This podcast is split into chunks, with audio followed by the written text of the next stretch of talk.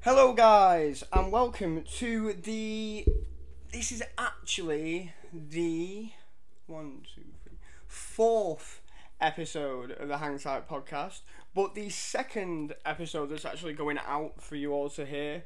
Uh, this is also the second episode without a guest, with just me, um, and there's a reason that I've not put um, the episode with Jamal uh, my first episode with a guest up yet because I think um, I think this episode has to go out um, before anything else.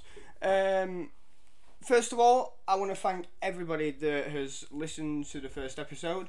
Um, all the feedback that I've had, I'm I'm really grateful. I'm so grateful for. Thank you.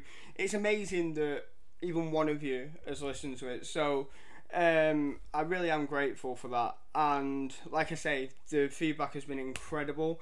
Um, and this episode um, actually um, ties in to the first episode. Um, unfortunately, however, um, the first episode was all positivity and um, good vibes. This episode not so much. Um, this episode is um, a lot more in depth, a lot more um, less positive, um, and but unfortunately, this is something that happened, and this is something that I feel like I need to address and talk about. Um, I had a dream a few days ago that I did this podcast, and ever since it's been all I can think about and how the fuck do I do it? How do I address it? How you know is there a diplomatic, nice way that I can go about it? And unfortunately, the answer is no. The, um, there isn't a nice, happy way to go about this because this isn't and hasn't been a nice thing for me to deal with, for me to have to live with, and this impacted on my life so badly and so dramatically that unfortunately you can't make it nice you can't make it happy because this is real life and this is the the this is a a clear example of everybody's um everybody's actions have a reaction and sometimes it, it is it is scary the reaction and the the um, fallout from what one person well it's what started out as one person but of course it leaks down and anyone that has ever had a problem with me even people that i thought didn't have a problem with me and were my friends um, and liked me had uh, something to say about it. And i posted the evidence I posted the proof, and I went about this and was like, uh, just stay quiet. You've done all you can do and post the evidence. But this might as a massive shock to you. It definitely shocked me. Um, people were so quick to share the statement and the lies that were posted about me. People not as quick didn't uh, refuse to share the evidence and to share the truth. So, unfortunately, this is something that is still weighing over me. This is something that, because people haven't seen the evidence or chose to close their eyes and be a fucking pussy about it, um, uh, people, this is something that still weighs over me. So, unfortunately, I'm gonna have to talk about it and tell you the truth about what happened, and then hopefully I can move on from this and I can go and continue my career and go and continue what I want to do within the Blackpool scene because unfortunately without me doing this podcast I don't I think there's a massive barrier in my way and that barrier shouldn't be there.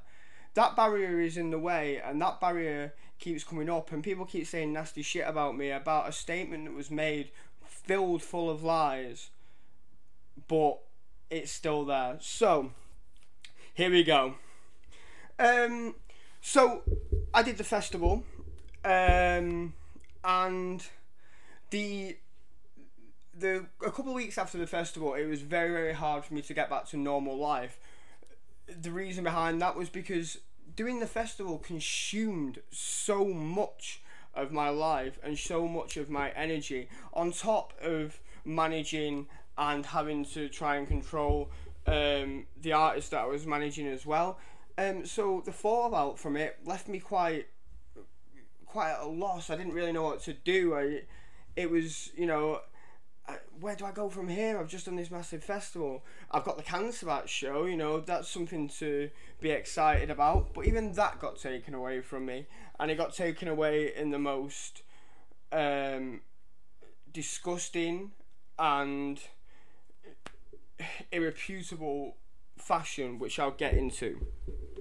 So, um, so the festival. So let's let's start let's start here.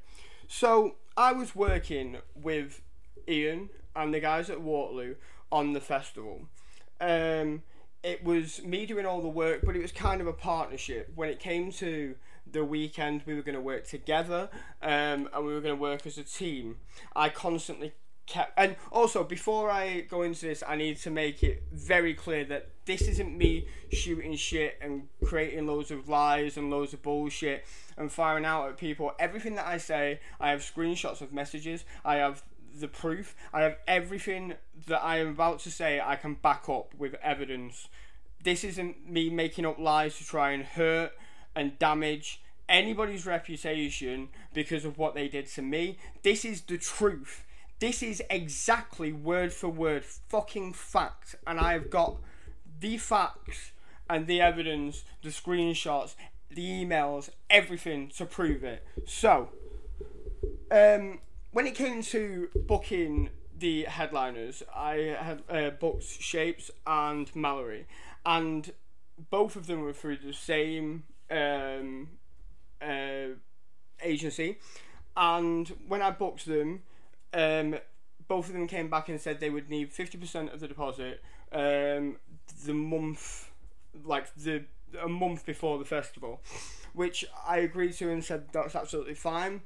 Um, you know, it was quite a big chunk of money, and um, I was working out how I was going to be able to get that money together in order to pay it a month before because I was paying for a lot of the stuff out the ticket sales, and the remainder of the money from the ticket sales was going to go to charity. On top of that, I had um, some signed uh, posters back from Mallory Knox, which I still have in my drawer, which I'm gonna find a way to put out there. So I um, I have a little bit of money to still send to the charities. I've also been putting a little bit of money, and it ha- is a little bit of money because I have a new baby now.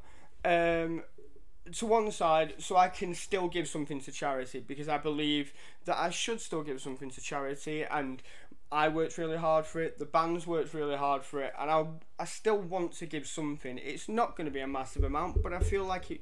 I, I should send something because if nothing else, it's two charities that are for mental health, and mental health is a big big thing for me. So I uh, I told Ian that the um, the contract was signed and that I was going to have to pay the deposits, and he said how much are the deposits. Um, I told him, and he was like, "We'll take care of it. Don't worry about it. We'll we'll take care of it. You know, you don't have to worry about it." And I was like, I I I said, "No, no, no. You don't have to do that. That's not, you know, that's not part of, um, you know, our." Our team work, our you know our little group. You don't have to do that." And he was like, and word for word, he said, "Listen, Chris, shut the fuck up. We'll deal with it. We'll sort it. That's it. Move on." He wouldn't let me argue. He wouldn't let me say, "I'm gonna do this." He just said, "We're gonna sort it." I said, "Okay, you know."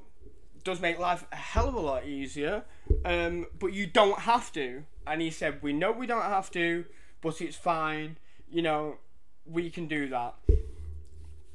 Um, he also um, uh, paid for the riders, which I I very much put my foot down and said, listen, you don't have to do that. I want to get the riders. I want to get that side. I want to get the water for the bands. To which he said, we have our, you know whoever we go through the brewery, we can get it for cheaper. We're gonna do it. Shut the fuck up. We'll do it. And every time he said we'll do this, I said no, and he just told me to shut up about. Oh, sorry. Uh, he told me to shut up about it, and they would deal with it. And Ian is a very, very. Um, he's he's a very he's a character that if you don't just accept what he's saying and if you don't go with it you're gonna it's gonna lead on to more problems um i'll let me back that up with um you know a, a, a situation that proves that um i booked the cancer Bat show um and i booked loathe um as they as a support. When I booked Cancer Bats, there was no tour. This was a one day um, Bloodstock warm up. There was no tour. It was just this show originally. I only found out it was a tour after I'd announced, and a couple of months down the line, I got sent an email with the tour.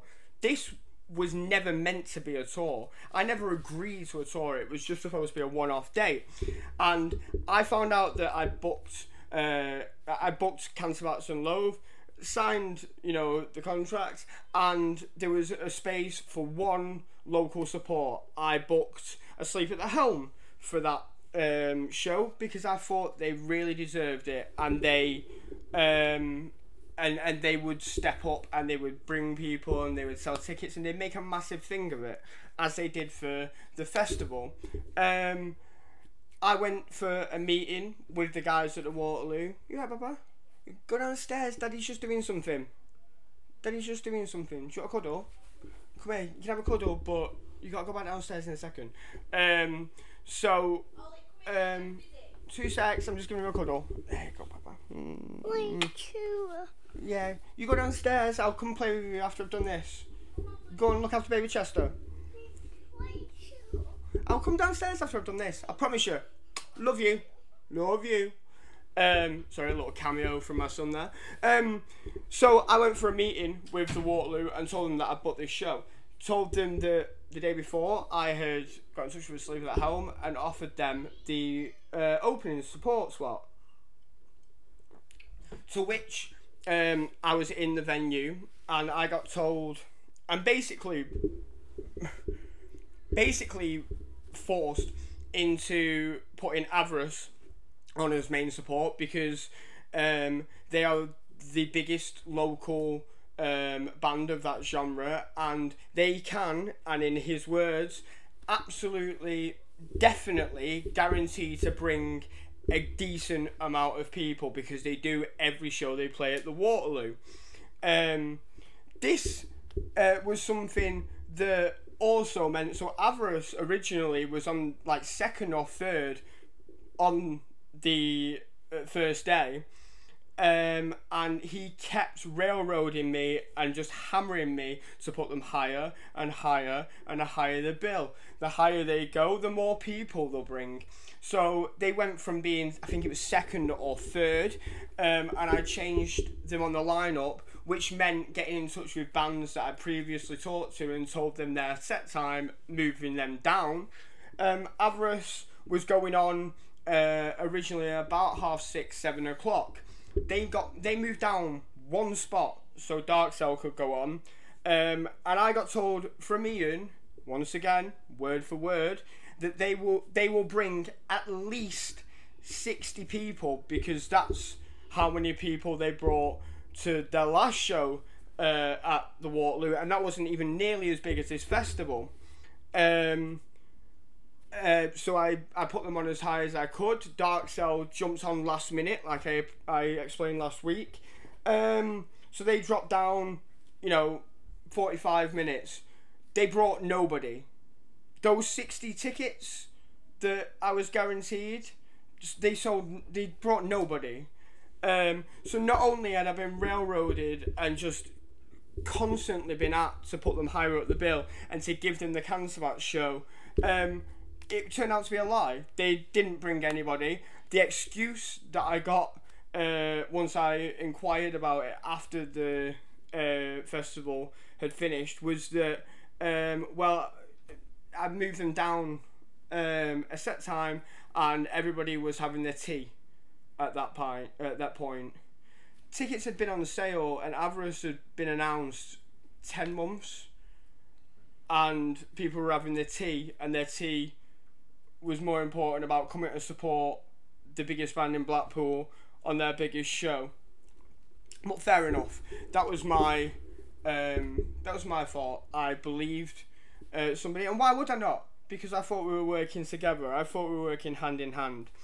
Um, so I kept uh, being told by Ian time and time again when it comes to the show, we run things when it comes on the stage, the changeovers, getting people on and off. That is our job. You just sit there and enjoy the show. You put your feet back, which or put your feet up, which I kept saying no. You know, I've done all this work. I want to work my festival. I'm not here to enjoy it. I did enjoy it, of course, but I I'm not going to sit and put my feet up. Obviously, they run shows every single day of the week. So when it came to changeovers and putting bands on and off, that's their job. They do that every day. Why would I do any? You know, why would I try and do something half-assed that they do brilliantly? And they did do that side excellently. The changeovers were fucking phenomenal. Everyone was happy, but I kept getting told that when it came to this day, just do nothing, and I wasn't going to do that. Um, so, um, I kept getting asked before the day uh, how many tickets were sold, how many tickets were sold, and the number was quite low. Two weeks or so before the festival, it did grow a little bit, but the amount of local bands that were on the festival and the ticket sales didn't add up. You know, the it they should have been higher just by the amount of local bands. And that's being said, on the Saturday, I should have had nearly 100 more tickets sold, meaning it would be nearly sold out because Avarice were higher up. Um, I could feel that it was getting a bit tense towards it, but I kept getting told by them, you know, it's fine, we'll have walk ups, it'll be cool, don't worry about it. I in the run up to the festival, I made myself really ill because, and people saw this, and I had a lot of people that commented on it because I was really worried about the amount of tickets that were being sold. I realised quite late on that I was close to Slam Dunk was the week before, and Download was a couple of weeks after, but I kept getting told it's going to be fine, it'll be okay, it'll be alright. So, the festival, the festival came and went, obviously um, we did decent numbers. We did we did all right. It wasn't as high as it should have been. Um, there weren't as many tickets sold as there should have been, considering the amount of local bands that were on the festival. But at that point, what could I have physically done more? I got it in Kerrang. You know, I worked so hard in promoting that festival from day one, from the first announcement. And I came to realise that there was nothing more that I could have physically done to promote and push that festival. Um, there was a lot that could have been done from all the bands that were playing in order to help promote and push and sell tickets, but that wasn't done. Um, so the festival came and went, and um, I was left in the end with uh, the amount of money in my bank from the ticket sales, um, um, and the amount that was left from the door money um, to to pay what I needed to pay. Um, I had to pay Envisions on the day. I had to pay for Stephen Hill's um, hotel. I had to pay pay for loads of bits and bats throughout the day. Um, so I was left with what I was left with. Um, I then got a message um, about four days, five days later from Ian, which was the amount of money that they had spent on the riders and the deposits that was owed, which came to nearly two grand. Um, it was quite obvious that just by the amount of people that we had there, there wasn't two grand to give there and then. Um, it was never talked about when this money would be paid back. Um, it was never talked about um, in any way, and I always figured that. Um, obviously, I would pay. I would start to pay it back straight away, and it was going to be quite a big amount. But I would pay that out of my own money, meaning that I could send some to charity. Um, that wasn't the case. I got quite an aggressive and um, threatening email from Ian saying why would I not be able to pay it in full? Um, you know, this is unprofessional, blah blah blah. And I turned around to him and said, "We never talked about this. It was never discussed, and I, you know, it's quite clear that I didn't have, we didn't make two grand for me to be able to pay you back and pay the rest of the band money and pay some to charity. However, I, I mean, I was I got told that he was going to put a status up about me, um, and um, he was going to tell everybody how unprofessional I was and how uh, never to work with me again. How I basically stole money off him. How because of me, um, he couldn't.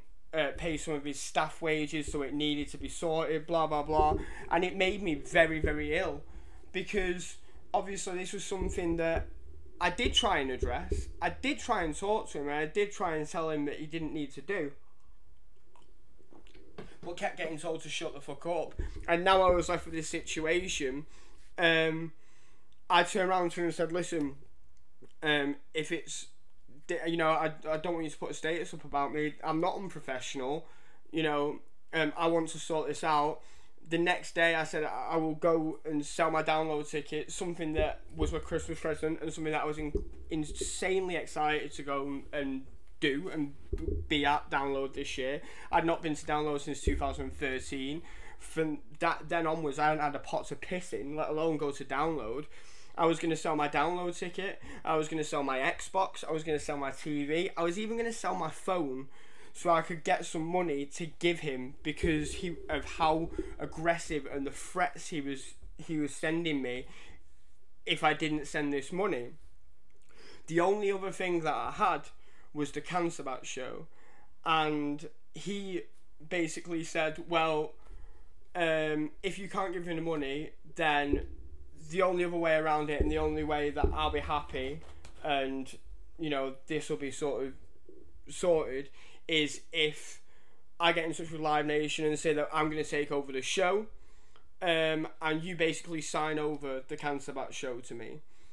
This was the only way that I was going to be you know, not have someone put lies and and at the end of the day, um, if Ian and it later proved to be right that if he was to put up a status saying how unprofessional and make up all these lies and what whatever he wanted to put in that status that he was going to write about me, everyone thinks the sun shines out of his ass. So everybody was going to believe it. So I was left and backed into a situation where I was going to sell everything that I own in order to pay him this money that I kept saying he didn't need to pay in the first place, but kept getting told to shut the fuck up, and it was sorted. I didn't need to worry about it. Like I say, I've got every bit of screenshot and evidence. I can back this shit up. I was gonna sell everything, man, in order to stop him from going out and publicly saying shit that wasn't true. And in even the sense that did I own the money? Yeah.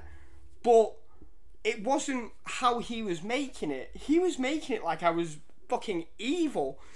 On top of that, um, you know, he was saying, Well, you've got money to go to download, so how have you not got money to pay for me?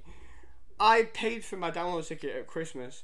I had a tiny bit of money put to one side, which was in like a like it's like in a I've got a mon- we've got a Monzo account. It's in like a little pot. That money I had saved up over the few months when it came to paying out things for the festival. I just put a little bit of money aside so I'd have some money for download.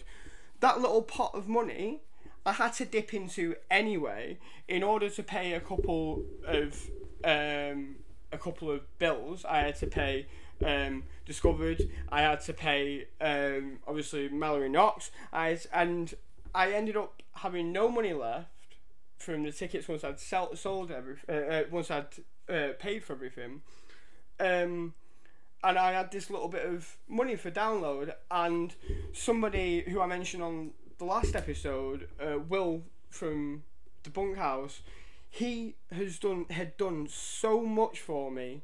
He had made every poster. He had altered every poster. He'd made Jay's logo. He'd made Jay posters for Jay. He had done so much for me for nothing, and he'd been asking me for a little bit of money um, for the work that he'd done for. It must have been about a month and a half, two months, and he was never nasty about it. It was like when you can, and eventually he turned around and was like, "Listen, man, it's my daughter's birthday. You know, I've been asking you for this money for quite a while. I really do need it. We're on our ass." And I, I paid him the money that I paid him out of the money I had aside for Download Festival, um, because you know he had done so much for me. Um, but it ended up being sorted, and I'd signed the Cancer Bat show over to him, and the day I did, I cried, and I cried, and I cried. That Cancer Bat show was the biggest thing I've ever done. I've worked for 10 years in this industry, and I have worked so hard. And can you imagine? I first saw Cancer Bats live about 10 years ago.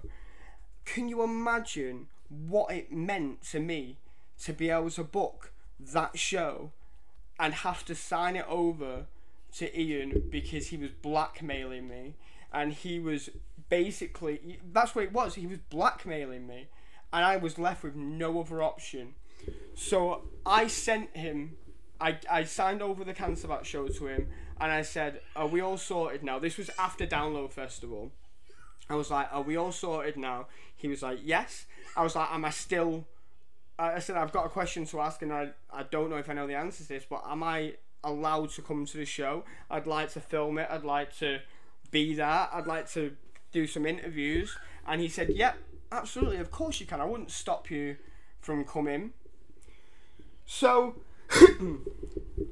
this has all happened regarding the festival.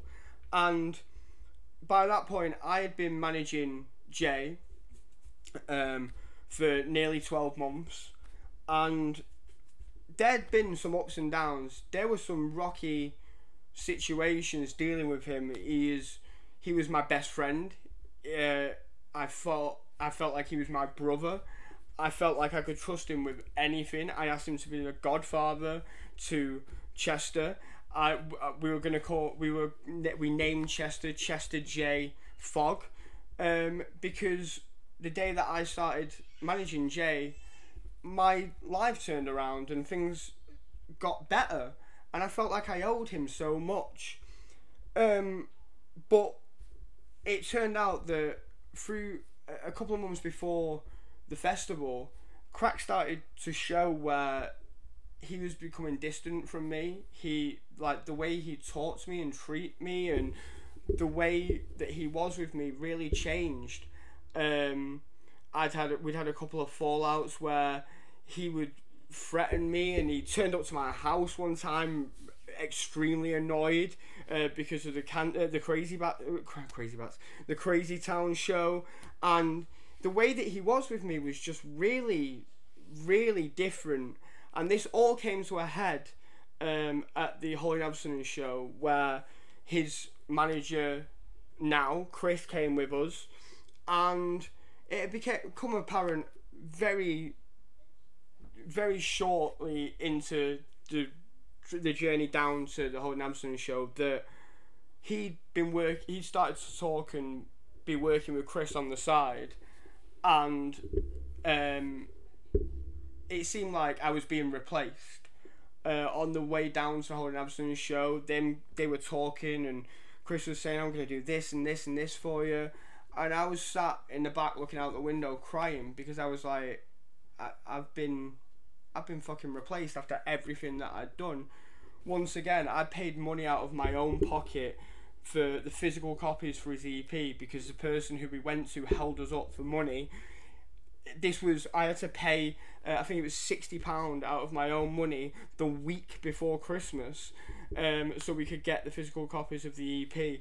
I paid money out of my own pocket to each month for his website. His mum paid a certain amount of money, but it was actually a little bit more, and I paid that little bit more out of my own pocket because he didn't think it was worth the money to have the website. In actuality, it made him look really professional, so I continued to pay that little bit of money and never told him. Um, I paid money to get his stuff up on Spotify.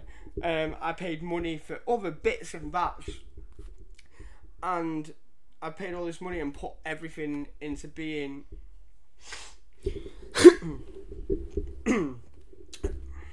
uh, I put everything into being his manager, and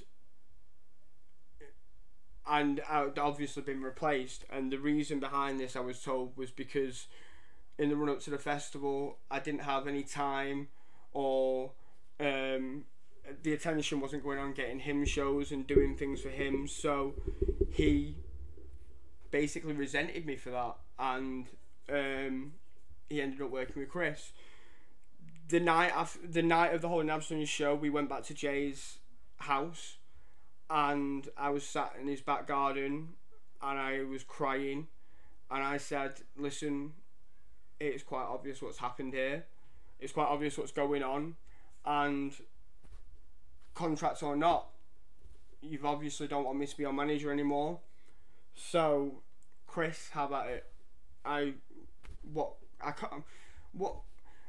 Yes, he was contracted to me, but Jay is a a difficult character to deal with, and was I really gonna try and force him and be a dictator for another year to manage him, was I really going to put all my time, money, and effort into managing somebody that had decided that they didn't want me to be their manager anymore because I had to focus a little bit on the festival that I was doing? Um, the answer is no. And it hurt. It hurt a lot to do that.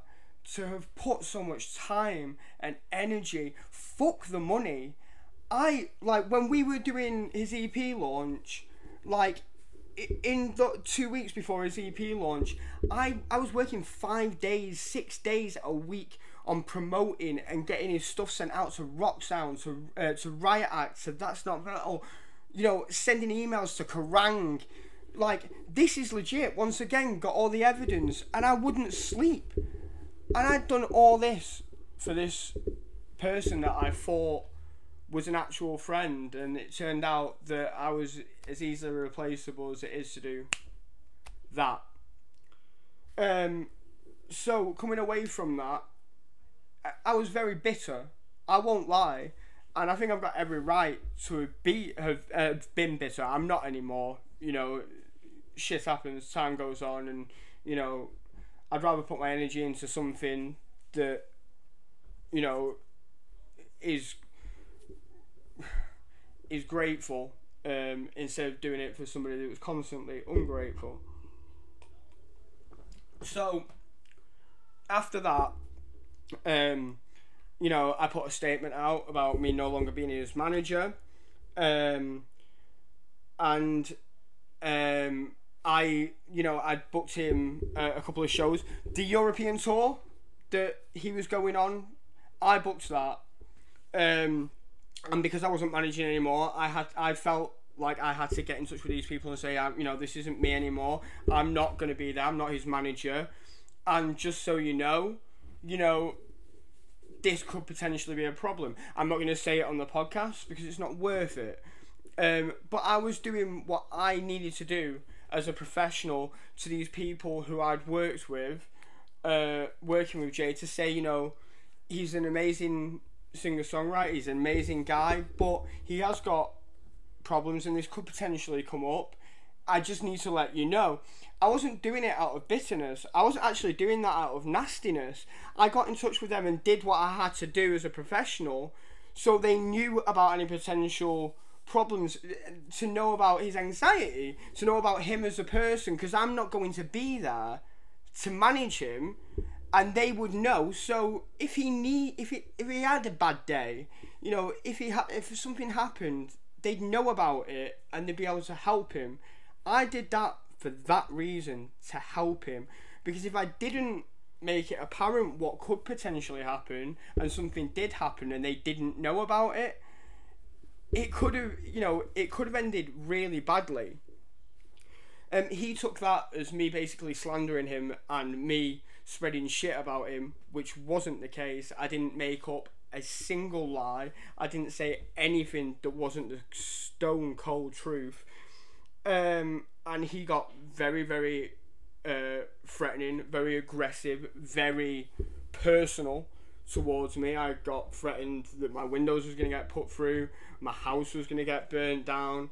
Um, you know, um, some really personal stuff about me being a dad, um, about my own personal struggles because I've had many struggles over the past 10 years with drink, drugs, with, you know, I've had my own struggles, which I'm now so proud to say that I don't even drink now.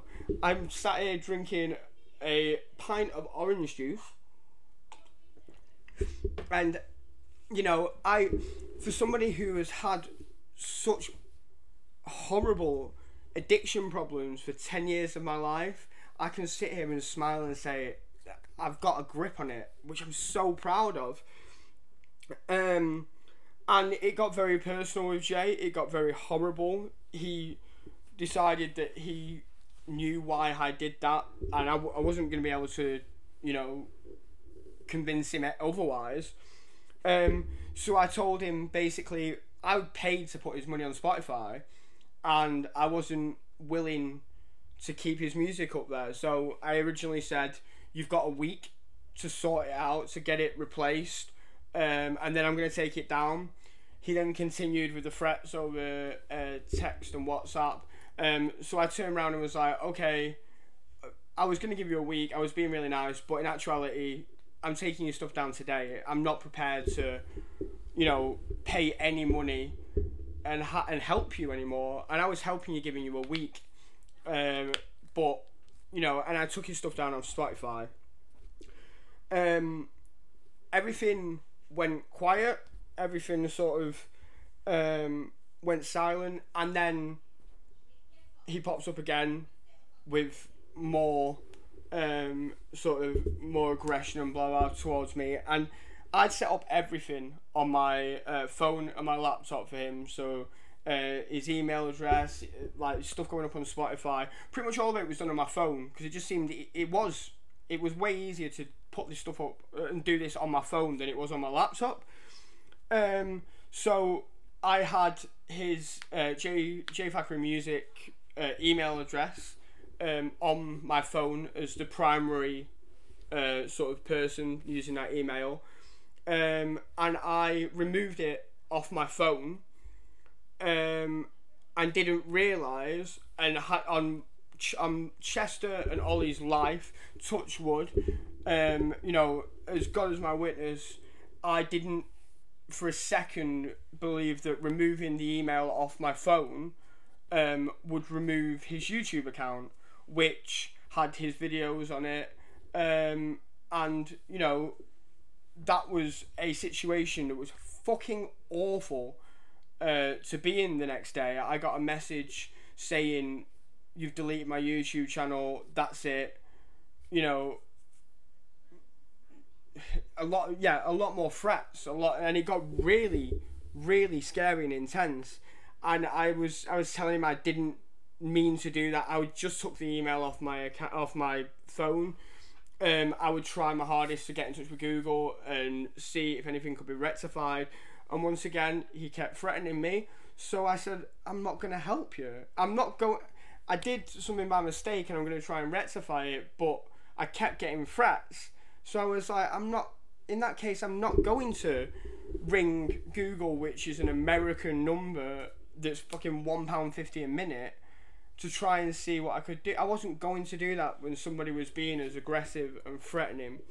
Um, and he basically said that he, you know, he was going to um, put a status out um, uh, saying what he said. Um, you know, he, he was going to do it. I think I think he said like a, a week in a week, blah blah blah. If I didn't sort this out, to which I said, I've looked into it. There's nothing that I can do.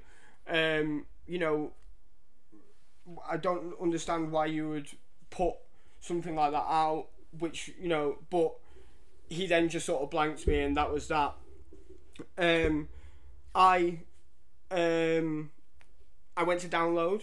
Uh, so a lot of this is sort of like I'm trying to keep it as, as sort of in the timeline as possible. Um, uh, I went to download uh, before this statement came on, so this is a couple of weeks before. Just backtracking a bit now. Uh, I went to download. I went with the guys in Octopus Montage. I we had we pitched next to each other. I was with them the whole whole time. Um, and I think for the week I had about a little over a hundred quid or whatever, which isn't a lot at Download Festival if you've ever been. What I had basically had was enough just to get me through. Um, and you know came back and I, this was I think a week or so before the whole Navson show and went and saw Jay and was like it was amazing blah blah blah um, you know it was a great time um, then the fallout happened, and then we're back to where we were. Um, the download thing, obviously, if it is of relevance, which is why I have to mention it. Um, so basically, I was in bed, um, and uh, Heidi was next to me. Um, and we were watching TV or whatever, and it was about half nine, about half nine, ten o'clock, and I had a couple of people pop up uh, on Messenger on my phone. Um, one person I can't remember who it was that messaged. So I, it's not that I'm, I'm, you know, protecting anybody. Like I just can't remember. It's this is where it gets a bit crazy. I'm sure you can imagine. Um, I got a couple of people that popped up and said, "Dude, have you seen Jay's status?" And it was the day before he was about to fly out to Europe, and I was like, "No, no, no, man, I've not." And then Will, um, Will messaged me and he screenshotted it, and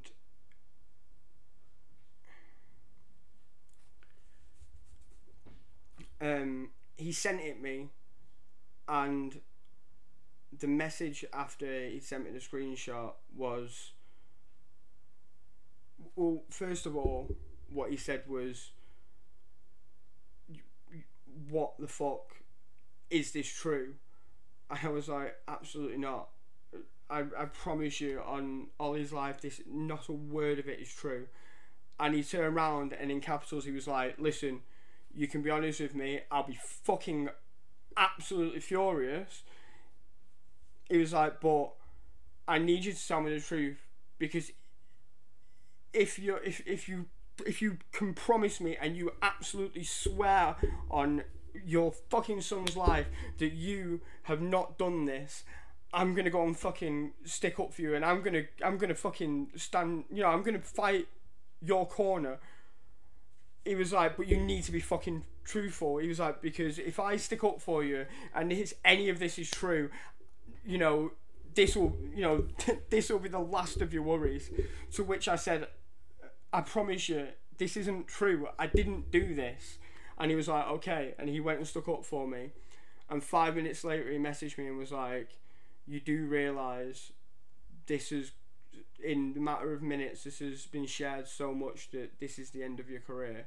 He was like, no matter what happens, whether it's true or not, this this is it and I read those words and I've you know people fucking love or hate me. If you hate me, you hate me. People think it's funny to look at me when I, I did my on stage stuff and say it's karaoke Chris. You know, he's not a real artist. He, you know, he's fucking, you know, he's a tribute, he's a karaoke artist. But I put everything into everything that I've ever done.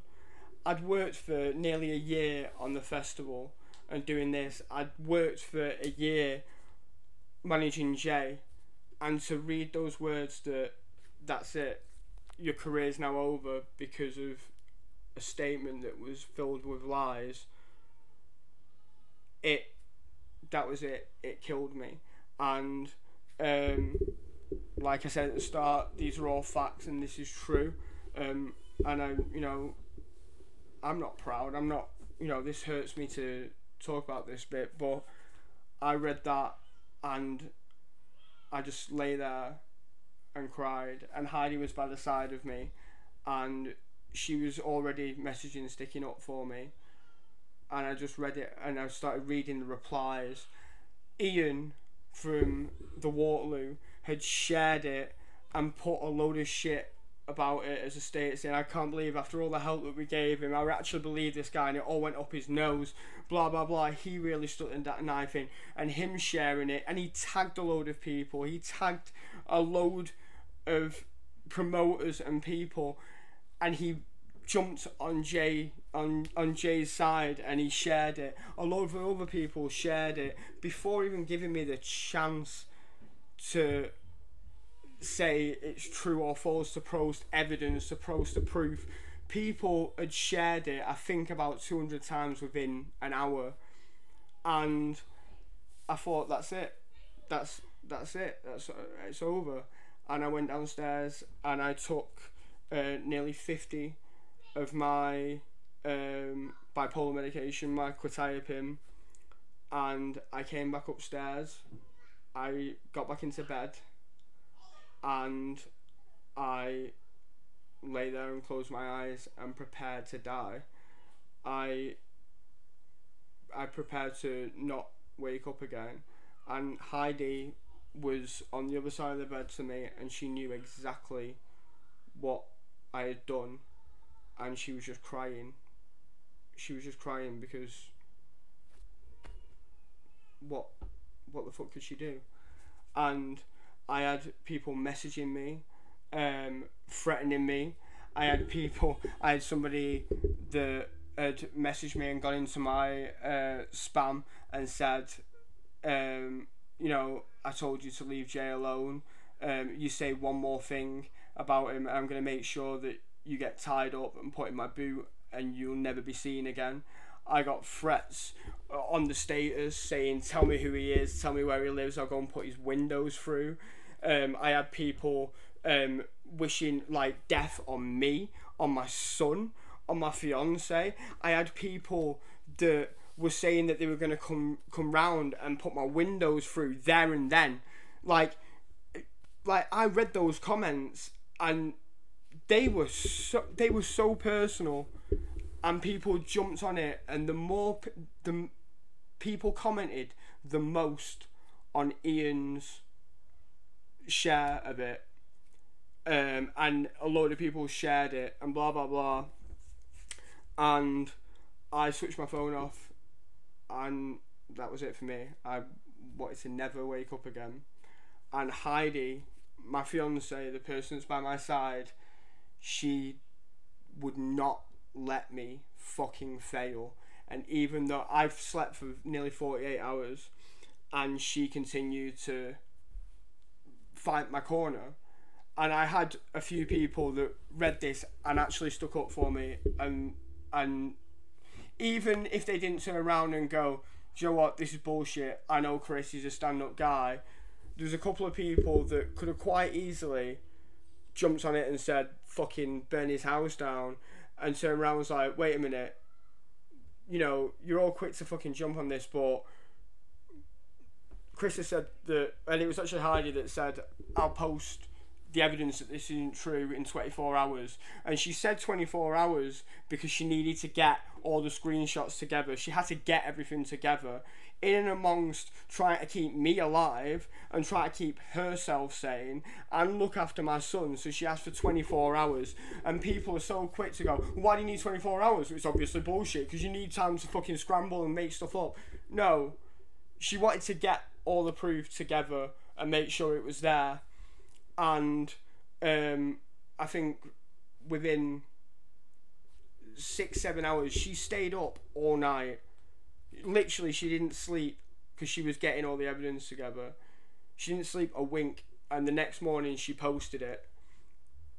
And she posted all the facts and figures and everything, and a few people went, "Fair enough, I'm sorry." and you know apologized on the status. Not to me personally, not one person that said anything horrible about me or to me or about my kids about anything have messaged me, have gotten in touch with me even to this day to say I'm sorry. Not one person. Um, and I messaged Ian and turned around and was like, dude, what the fuck? How can you share that and say what you said? when you've not even given me chance? And he was like it, like his reply was fuck off chris. You know you're an absolute fucking sorry. You're an absolute fucking piece of shit. Like i don't need to see the evidence. I don't need to see the proof. I knew you were a scumbag blah blah blah. I never ever want to see you again. This was one week before the cancer bat show the show that I had signed over to him, but was still going to the biggest show of my fucking life, and he turned around and said, I, "You, I, you a scumbag. I don't have anything to do with you. Blah blah blah. I don't care if it's the truth. You know, blah blah blah. I, I I'm not gonna take it down. I'm not gonna remove it." I, even when I put the evidence out, I messaged him and was like, "Look, there's the proof." I sent it to him, and he was like, "I don't care about the proof. I'm not taking it down. I'm not gonna post the facts." I don't give a fuck. He fucked me over. He, I was never going to be allowed to go to that Cancer Bat show. He had, he had, he had completely robbed everything of me. He had taken everything, and what's really funny is everybody turned around and was like, just keep quiet, just let it, you know, ride out, Chris. Don't say anything because you don't want to come off as unprofessional.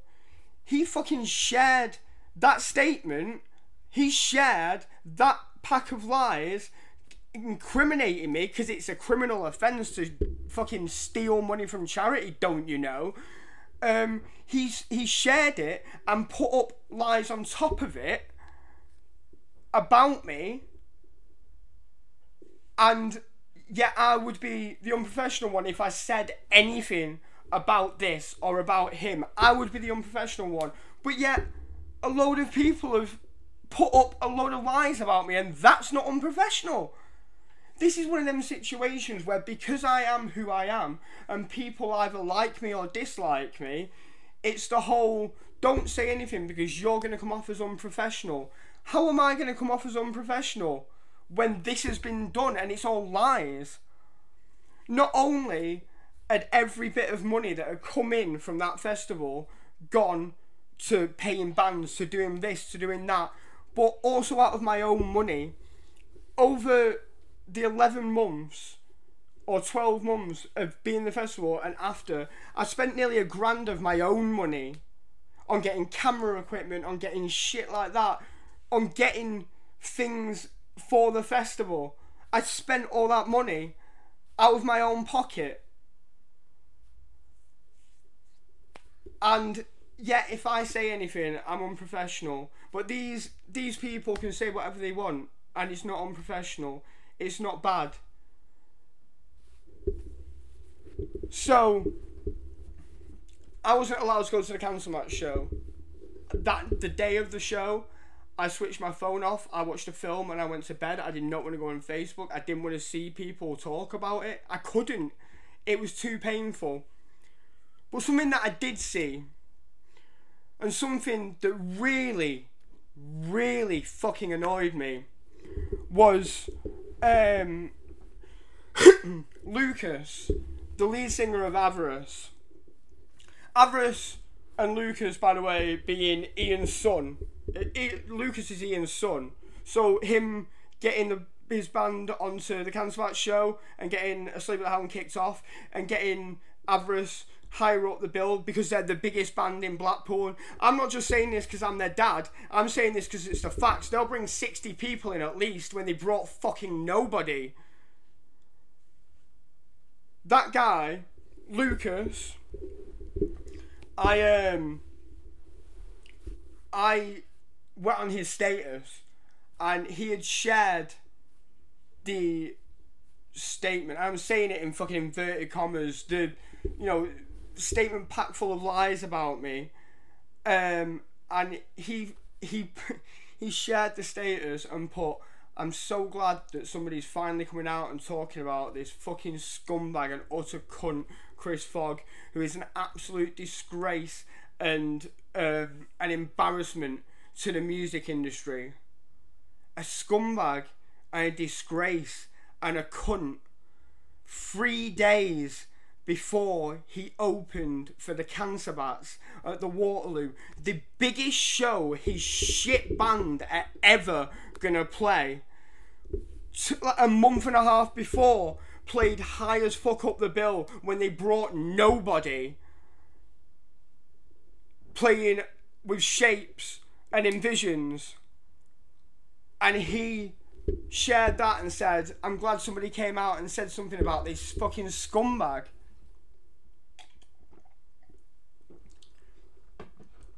I wasn't a scumbag when I put your band on with cancer bats. I wasn't a scumbag when I put your high as fuck up the bill with shapes.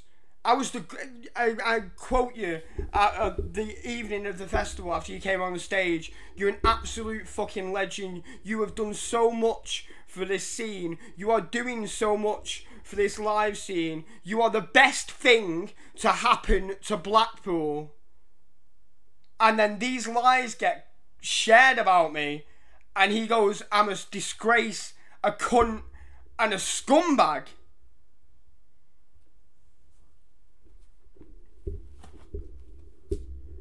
Let's talk a little bit about Avarice. Why are they the biggest band in Blackpool? Maybe because their dad owns the Waterloo and he puts them on every single show that they're remotely suitable for. They played three times in one month on the Month of the Cancer Bats show. Once with Cancer Bats, once with uh, Blaze Bayley, and once with Six Pounder. Three times! Do you know the amount of bands that I put on the festival? That Ian turned round and was like, mate, they're fucking absolute dog shit. They played here a month or so ago and only brought 10 people. This guy who who precedes himself and everybody thinks is the best thing to happen to Blackpool and he's so amazing in everything about the local scene he supports it. Does he fuck? It's all lies. He does nothing to help the local band scene. He's such an elitist. He'll put a band on a show. He'll give them a Sunday fucking gig with a couple of local bands. And when they don't bring hundreds of people because they've not had the exposure and they've not had the chance to play Blackpool and build themselves up, he'll turn around and was like, they're shit. They're never playing here again. They only brought X amount of people. This is this guy who supports the local scene and that supports the local bands this is that guy. And also, this is the guy that was threatening me and, you know, blackmailing me. So I gave him the Cancer Bats show after saying he had no money. He had no money physically to pay his bar staff, but then the week after went in VIP camping at Download Festival.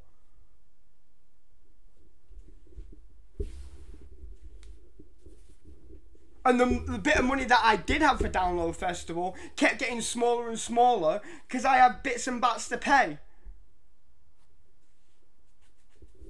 He was happy for his bar staff apparently not to be paid, but he was happy to jump on download VIP camping. He was happy to blackmail the Cancer Bats show out of me. Another show, by the way, the only show to get put in Kerrang But he was happy to do what he did. And everybody that shared that statement and shared all those lies about me were happy to do so without even giving me the second of a chance to post the facts and to both the, post the evidence. Do you know what? You, I might be somebody that rubs people up the wrong way. It's always been the same. It's one of my fucking traits. I don't mean to do it. I don't mean to be a love or hate person. I try to be somebody that's nice and open and, you know, warming and, you know, come to me if you want help or advice or I try and be that nice person. But sometimes whatever I do manages to rub people on the wrong way and I get a bad rep for it. Sometimes I have a bad day and I'll go to a show and act a bit unprofessionally because I have a bad day. And that one show out of 100 in that year, everybody says I'm a cunt because I, I behaved in a certain way that one day. I'm just that person that people just like and then fucking dislike. And you know what? I'm actually not a bad person. I actually do so much because I care about this industry. I care about music. I care about it. So I'll work tirelessly. I'll work day in, day out without any sleep to do these things, to do the festival, to do the Cancer Bats, to do other bits and pieces for the Blackpool scene. I do that not for any money. I don't. Do you? I wasn't going to make any money from the festival. It was all supposed to be going to charity, but yet I kept putting money in, into it out of my own pocket because it was the best for the Blackpool live scene. Why would I put nearly a grand of my own money into trying to do advertising and shit like that and not get it back if I'm a cunt and I didn't care about it? Why would I do that? Obviously, not to win the respect and the admiration from my peers, because within two seconds somebody can post a load of lies about me and then I'm the biggest cunt in the world. And and that's how people decide to treat me for no reason. No reason whatsoever. Ollie, I'm coming down soon. Love you. A cuddle? Quick cuddle. Two secs. Come here. I was giving a quick cuddle. Come here. Mm. Do you want to say hello? Say hello. Hello. Say hello to everybody. Daddy. Mm. Go on. I'm coming down soon. I'm nearly finished. Go on. I just need to finish this. Yeah, I'm coming down soon. Love you. I'm that person. Sorry. if you heard it, my uh, my little boy Ollie just said hello to everybody. Um, I'm that person. I'm that person that is the best thing one month, and then people turn their backs and say shit about me. I had so many people share that status, and not only share the statement, but also turn around and say that I'm a bad dad, that I don't look after my kids because I fucking do. I have many times when we lived in Bolton and we had next to no money to live on, made sure that there was food on the table for Heidi and Ollie, and I went without any food. That's a, and I would do it every single day of the week. My so, my my children want for nothing. I am. You can call me a lot of things, but I'm not a bad dad. I have had my addictions. I've had my vices. I have had my problems with drink and drugs. And it was so. It, do you know what? Maybe it was kind of. It was almost. Almost believable in a way. Like it was sort of 50 50. Did he do that? Because I'm accusing him of taking a load of coke. And, you know, Chris has had his problems with his coke and, and uh, has been quite open about it. So maybe maybe it could be true. Let's give him a bit of chance to show us the truth. And if he can't, well, fuck it. Yeah, it must be a tr- It must be the truth. But instead, nobody did that, and there are still people to this day that are posting shit about me and saying how I am bad and detrimental and the worst thing for the music scene when it was all lies. But these people, I can't say anything. Putting this podcast out, I can guarantee within a day of putting this podcast out, people will be saying, uh, uh, this will cause World War Three. But unfortunately, staying silent and doing nothing has done nothing for me because everybody's chose to believe them. And someone said it perfectly before when you stay quiet, those with the bigger mouths and, you know, creating the most fuss and making you know the biggest fucking look over here, look over here. It must be true because he's not saying anything, but we're saying all this stuff and he's not replying to it. Well, it must be true. I haven't said anything up until now because I got told that it was the wrong thing to do. But you know what? Everything that I've said is absolute fact. And is and, and I I can screenshot, I can fucking give you any proof that you need. It is all 100% fact.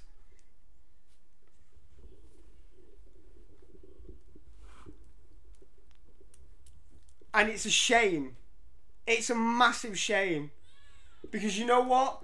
The Waterloo is something special and is something great for Blackpool. But unfortunately, the person running it is your average cunt and snake and slimy, horrible character within music. But he's so good at making it look like fucking his shit doesn't stink.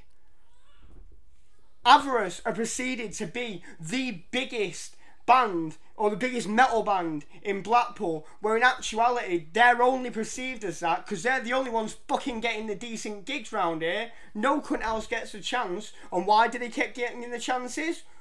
Well, I, I put money on because of who their fucking uh, who Luke's dad is. It is almost impossible for anybody else to get shows at the Waterloo, to get spots on decent shows at the Waterloo. And if you do get a chance and you don't bring 200 people in, then you're looked at by those people as being shit and unreliable and blacklisted. Legit. There were about three or four bands that played my festival that when I told them they were booked, the reply I got was, they're shit. They bring nobody. They have no fan base. They play their X amount and they'll never play here again. But if you want to put them on, and it is my belief to this day that Ian kept trying to back me into a corner to put Avarice on as main support for Envisions and Shapes, and that was never ever going to happen because On Hollow Ground had that spot and they deserved it and they were never ever going to have that spot taken off them.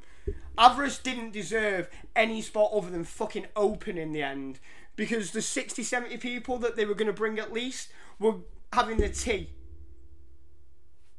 Having the tea on a Saturday on the biggest show to come to Blackpool of the of this genre and that band with the massive fan base, but not one person bought a ticket.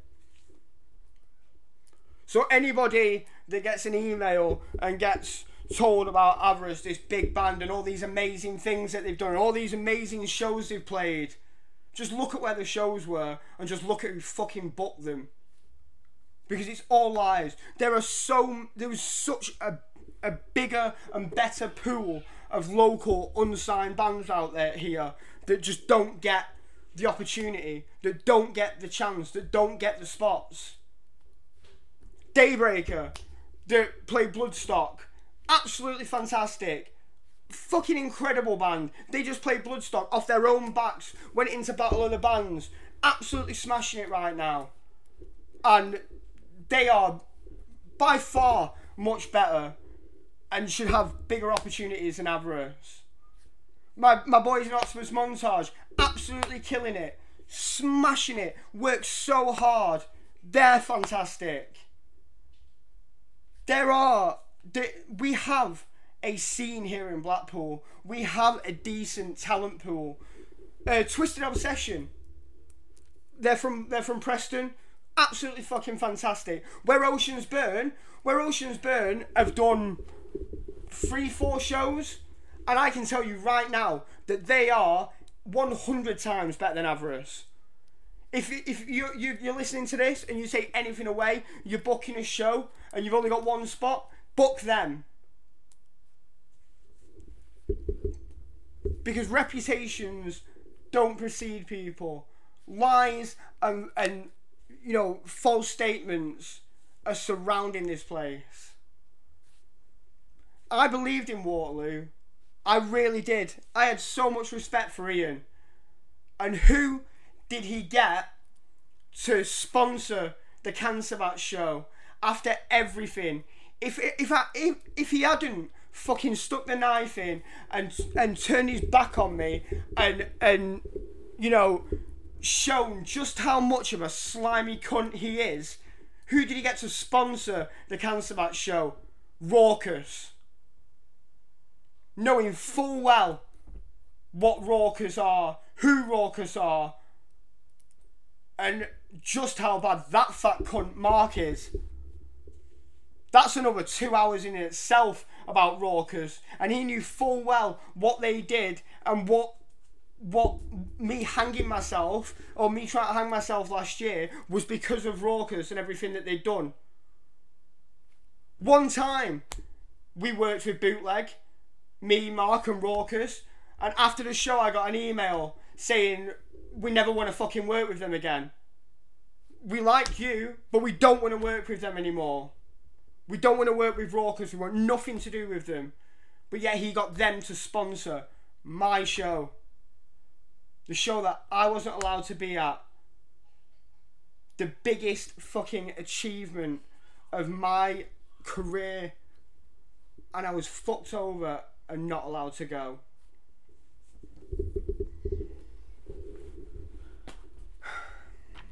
Right. So, I'm going to wrap this up, this bit anyway, and then I'm going to end on something super positive and super, you know, something good. Um, the backlash that's come from this is still there to this day, and this is the reason that I'm putting this podcast out here today, because people still to this day talk about me and say things about me like any like one single bit of anything that them those that pool of people said was the truth and it wasn't it's not I am not a bad, horrible person. I'm a cunt. I I am a cunt. I open my hands. I fucking I can be a proper prick. But I am not this person that people are saying that I am. Not only did I not steal money from charity, but even if I did take that money, I wouldn't have been stealing it because I put more money than the amount that was left anyway. So what would be the point? What would be the point in stealing a couple of hundred quid to spend on Coke for Download Festival when I'd spent nearly triple it doing the festival? It makes no sense. It makes no sense whatsoever. Why would I steal less money than I fucking put in? You would have to be a special kind of retard to put nearly a grand of your own money in or to steal a couple of hundred quid. What? So, yeah, people that listen to this and want to say, you're unprofessional, you can't say this about Ian, you can't say this about the Waterloo. They've done so much for this town. They've done, just look at how they reacted to that little article that came out with the 15 greatest music venues in the UK. And Bootleg Social was on it. Bootleg Social in Blackpool was on it, and they weren't. Look at their reaction. Look at how they handled that. Look at it. All because they weren't put on that list. Absolutely pathetic. Absolutely pathetic. Right, so to end this episode, I'm going to talk about something much more positive and much better. And that was last week I went to Manchester Club Academy to go and watch Ice Nine Kills. Now, Ice Nine Kills are one of my favourite bands. If, like, they're definitely up there in my top three. The Silver Scream is one of my favourite albums released this decade. I listen to it on average at least five, six times a week. Um, and in the run up, um, like there was no supports uh, announced for it. Um, and a couple of weeks before, it got announced that the supports for this tour would be um, a band. Um, I'm just going to check. I'm just going to double check that they are from Leeds. I believe they are. Um, uh, but a a band called Values um, were um, added as the only support band um, for uh, this tour. And I saw that and was like, I was super disappointed because on the American leg of this tour, they had some really good supports, really big names. Um, yeah, they are from Leeds. Um, and they're also signed to Stay Sick. Absolutely incredible.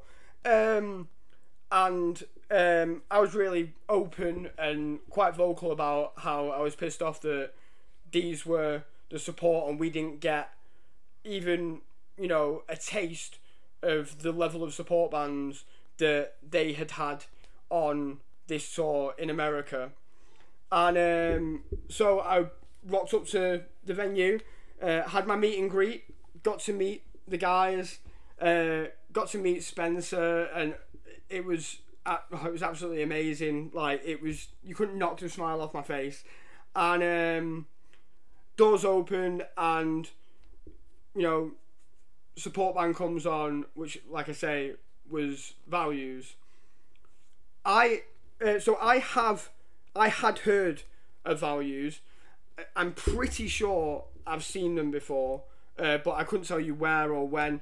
But I was pretty sure I, I definitely heard of them anyway.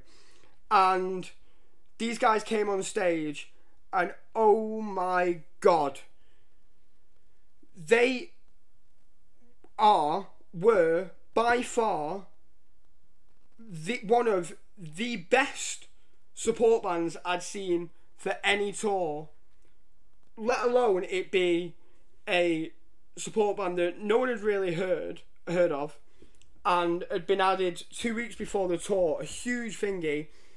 The vocalist came on on stage, sorry, and you could not knock the smile off this guy's face.